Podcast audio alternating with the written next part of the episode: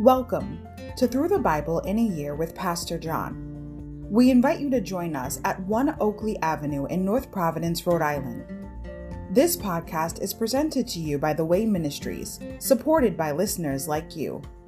For donations, live videos, podcasts, and more, please visit www.thewayministriesri.org. Thank you and have a great day.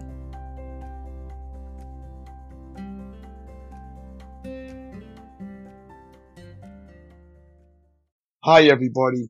Welcome to Through the Bible in a Year with Pastor John. So glad you could join me today to get a portion of God's Word. Today we're going to begin with day 231, August 18th, Ezekiel 16 to 19.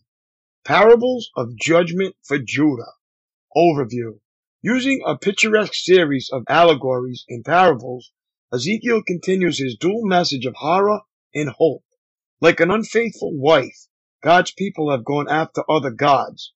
They have committed spiritual adultery and prostituted their privileged position. But God's love remains ever faithful for the objects of his delight. Using illustrations drawn from nature, the prophet portrays the reasons for God's coming discipline and gives a sobering reminder the person who sins is the one who will die. 1820. Chapter 16. Parable of the unfaithful wife. Graphic lessons. Chapter 17, Parable of the Eagles, Graphic Lessons. Chapter 18, Proverb of the Sour Grapes, Graphic Lessons. Chapter 19, Picture of the Lioness, Grim Lament. Insight, The Madness of Unfaithfulness, Ezekiel 16:34. You've heard the maxim, dog bites man, that's not news. Man bites dog, that's news. A prostitute who is paid for her wickedness isn't newsworthy because she isn't unusual.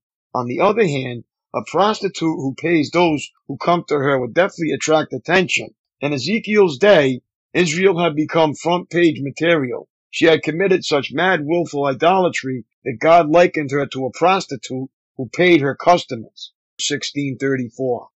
Insight. Who's who? Ezekiel 17, 1 to 8. To unravel the puzzle of chapter 17, use this guide. Great eagle, verse 3, Nebuchadnezzar. Top of a cedar tree, verse 3, house of David. Highest branch, verse 4, Jehoiachin. City filled with merchants, verse 4, Babylon. Seedling, verse 5, Zedekiah. Another great eagle, verse 7, king of Egypt.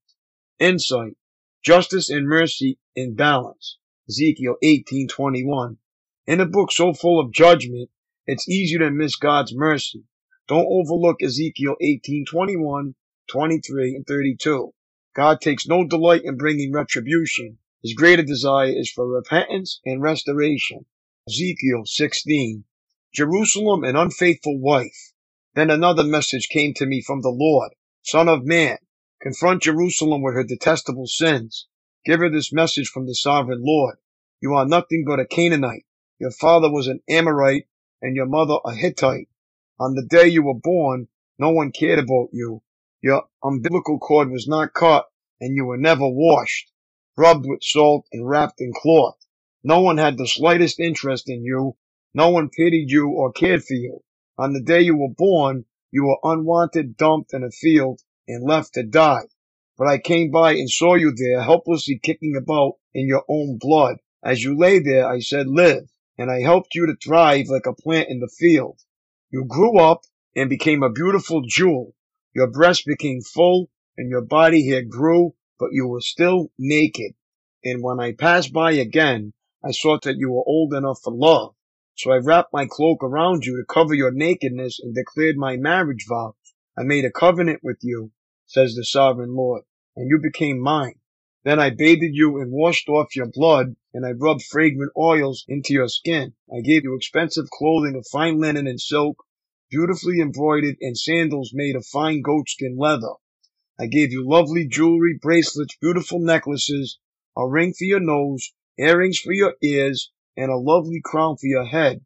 And so you were adorned with gold and silver. Your clothes were made of fine linen and costly fabric, and were beautifully embroidered. You ate the finest foods, choice flour, honey, and olive oil, and became more beautiful than ever. You looked like a queen, and so you were. Your fame soon spread throughout the world because of your beauty. I dressed you in my splendor and perfected your beauty, says the sovereign Lord. But you thought your fame and beauty were your own, so you gave yourself as a prostitute to every man who came along. Your beauty was theirs for the asking. You used the lovely things I gave you to make shrines for idols, where you played the prostitute. Unbelievable. How could such a thing ever happen? You took the very jewels and gold and silver ornaments I had given you and made statues of men and worshipped them. This is adultery against me. You used the beautifully embroidered clothes I gave you to dress your idols. Then you used my special oil and my incense to worship them. Imagine it. You set before them as a sacrifice the choice flour, olive oil, and honey I had given you, says the sovereign Lord. Then you took your sons and daughters, the children you had born to me, and sacrificed them to your gods. Was your prostitution not enough? Must you also slaughter my children by sacrificing them to idols? In all your years of adultery and detestable sin, you have not once remembered the days long ago when you lay naked in a field, kicking about in your own blood. What sorrow awaits you, says the sovereign Lord. In addition to all your other wickedness, you built a pagan shrine and put altars to idols in every town square. On every street corner you defiled your beauty, offering your body to every passerby in an endless stream of prostitution. Then you added lustful Egypt to your lovers, provoking my anger with your increasing promiscuity. That is why I struck you with my fist and reduced your boundaries. I handed you over to your enemies, the Philistines, and even they were shocked by your lewd conduct. You have prostituted yourself with the Assyrians too. It seems you can never find enough new lovers. And after your prostitution there, you still were not satisfied. You added to your lovers by embracing Babylonia, the land of merchants. But you still weren't satisfied.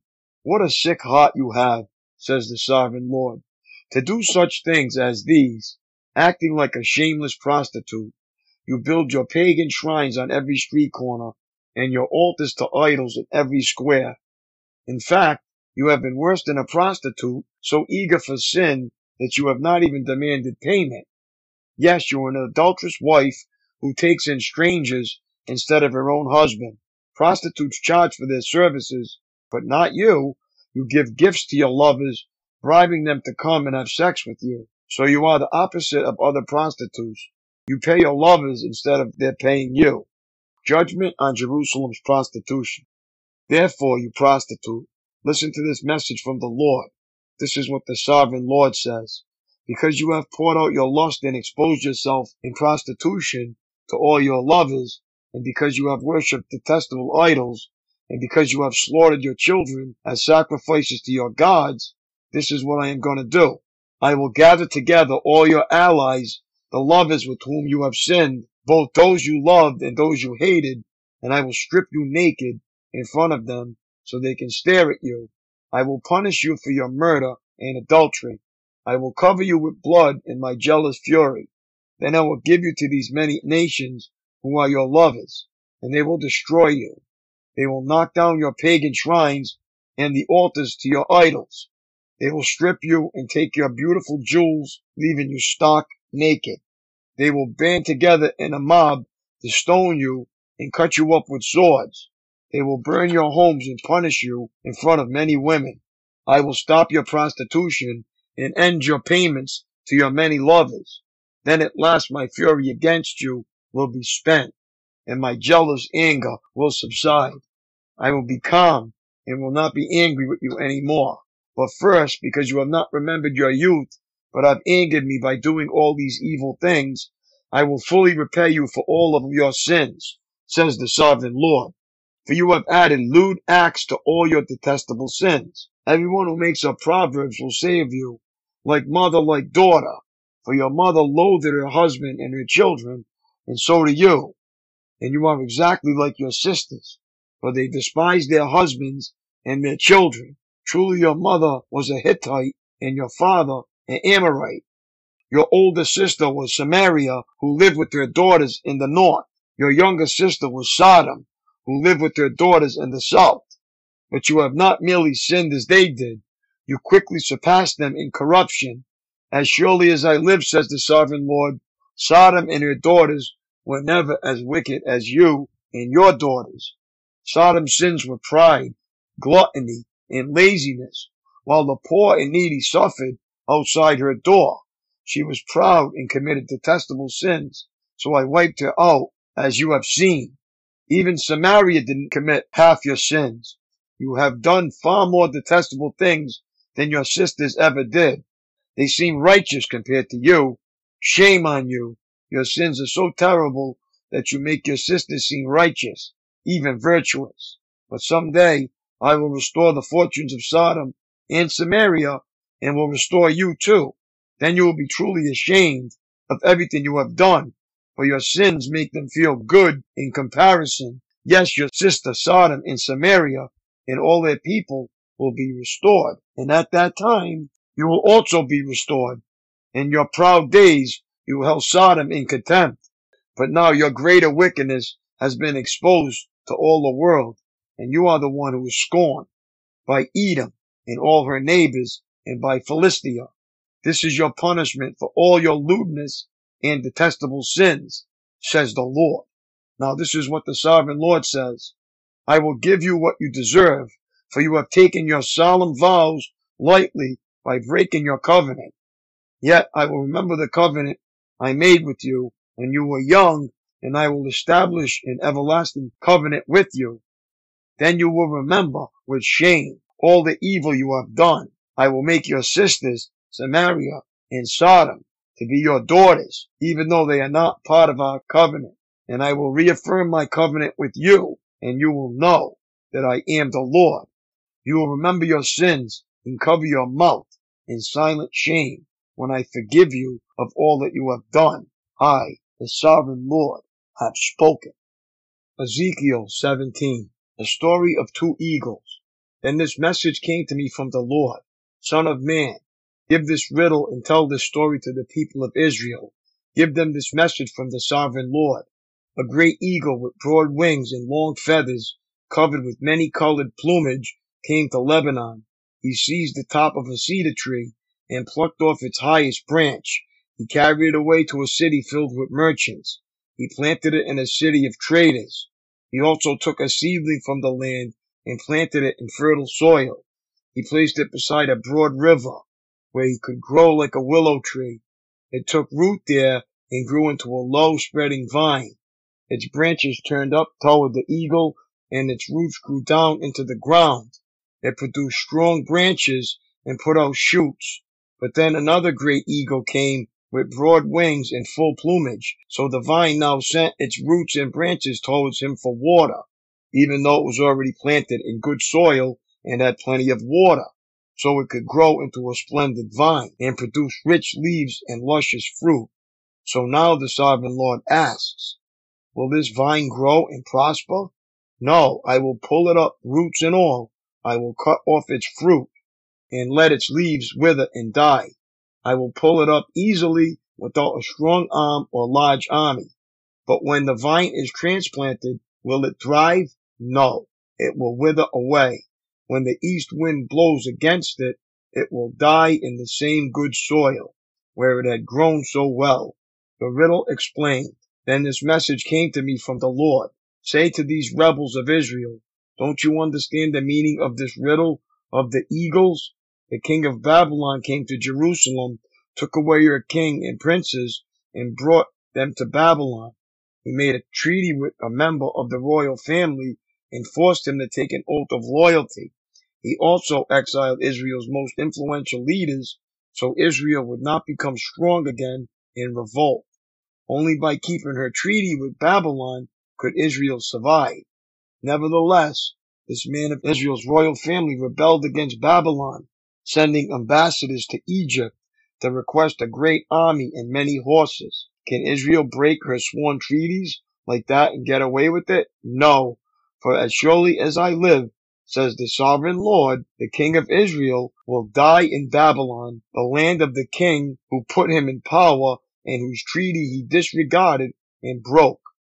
Pharaoh and all his mighty army will fail to help Israel when the king of Babylon lays siege to Jerusalem again and destroys many lives.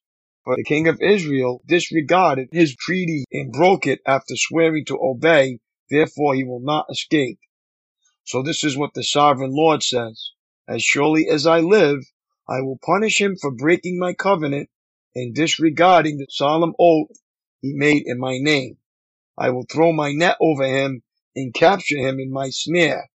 I will bring him to Babylon and put him on trial for his treason against me and all his best warriors will be killed in battle, and those who survive will be scattered to the four winds, and you will know that I, the Lord, have spoken. This is what the sovereign Lord says. I will take a branch from the top of a tall cedar, and I will plant it on the top of Israel's highest mountain. It will become a majestic cedar, sending forth its branches and producing seed. Birds of every sort will nest in it, finding shelter in the shade of its branches, and all the trees will know that it is I, the Lord, who cuts the tall tree down and makes the short tree grow tall. It is I who makes the green tree wither and gives the dead tree new life. I, the Lord, have spoken and will do what I said. Ezekiel 18. The justice of a righteous God. Then another message came to me from the Lord. Why do you quote this proverb concerning the land of Israel? The parents have eaten sour grapes, but their children's mouths pucker at the taste. As surely as I live, says the sovereign Lord, you will not quote this proverb any more in Israel. For all people are mine to judge, both parents and children alike. And this is my rule. The person who sins is the one who will die. Suppose a certain man is righteous and does what is just and right, he does not feast in the mountains before Israel's idols or worship them. He does not commit adultery or have intercourse with a woman during her menstrual period. He is a merciful creditor, not keeping the items given as security by poor debtors. He does not rob the poor, but instead gives food to the hungry and provides clothes for the needy. He grants loans without interest, stays away from injustice, and is honest and fair when judging others and faithfully obeys my decrees and regulations. Anyone who does these things is just and will surely live, says the sovereign Lord.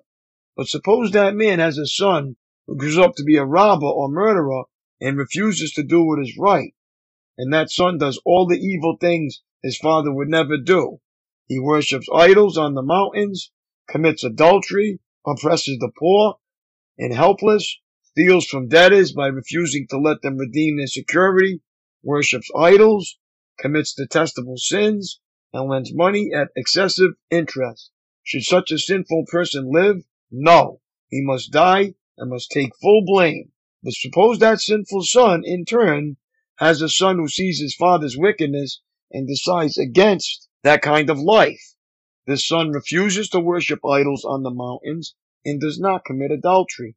He does not exploit the poor, but instead is fair to debtors and does not rob them.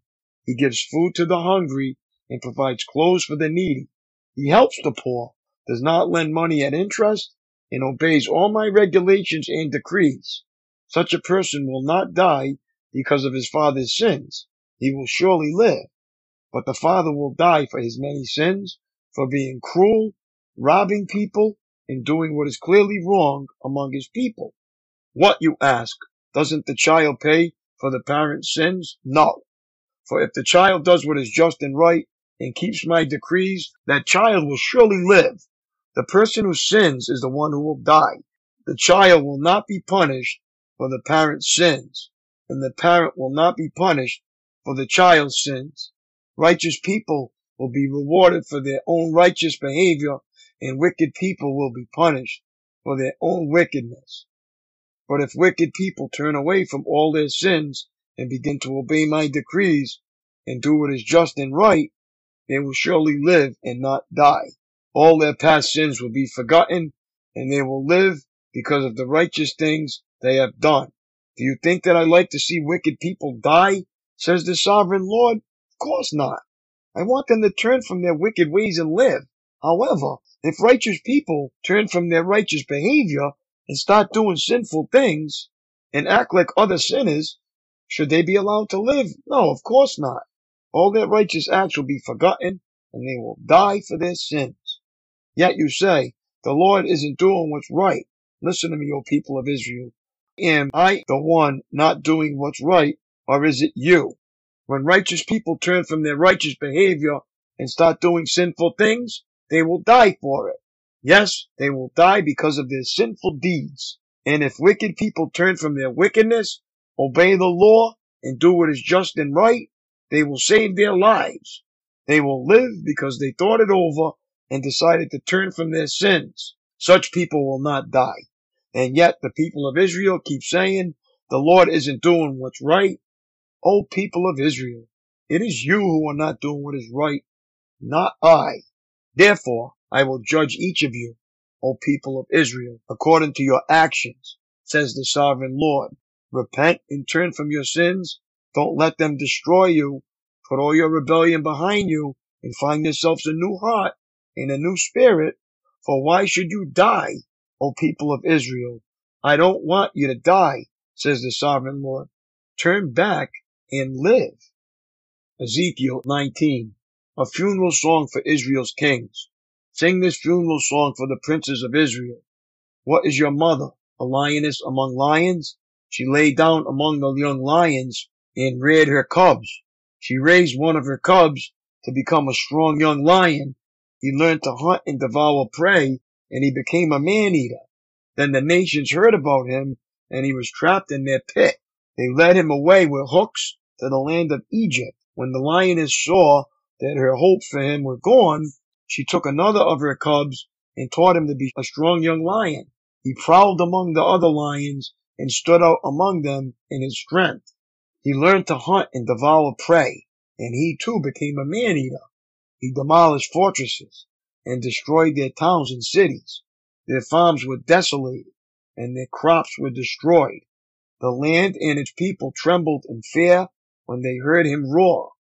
Then the armies of the nations attacked him surrounding him from every direction. They threw a net over him and captured him in their pit. With hooks, they dragged him into a cage and brought him before the king of Babylon. They held him in captivity so his voice could never again be heard on the mountains of Israel. Your mother was like a vine planted by the water's edge. It had lush, green foliage because of the abundant water. Its branches became strong strong enough to be a ruler's scepter. It grew very tall, towering above all others. It stood out because of its height and its many lush branches. But the vine was uprooted in fury and thrown down to the ground. The desert wind dried up its fruit and tore off its strong branches so that it withered and was destroyed by fire. Now the vine is transplanted to the wilderness where the ground is hard and dry. A fire has burst out from its branches and devoured its fruit. Its remaining limbs are not strong enough to be a ruler's scepter. This is a funeral song and it will be used in a funeral. My daily walk. Perhaps God's providence is nowhere more evident than in the fact that he gives parents 12 years to develop a love for their children before he turns them into teenagers. Chapter 18 contains some sobering words for teens and for God's children of all ages.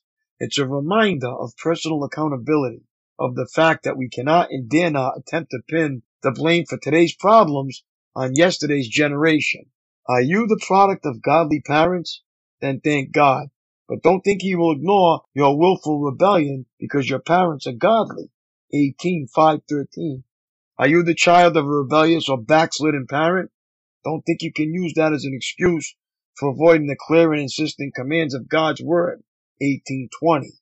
Make an appointment to take a parent or child out for a special meal this week, or call a family member who is out of town. If there is a root of bitterness between you, confess it. If there has been indifference or lack of accountability in your relationship, change it. The best way to keep teens at home is to make home pleasant and let the air out of their tires. That's, that's good advice. That's all for today, my friends. It was great reading along with you. Have a great day and God bless you. Keep up the good work and I will see you tomorrow. Lord willing. Peace.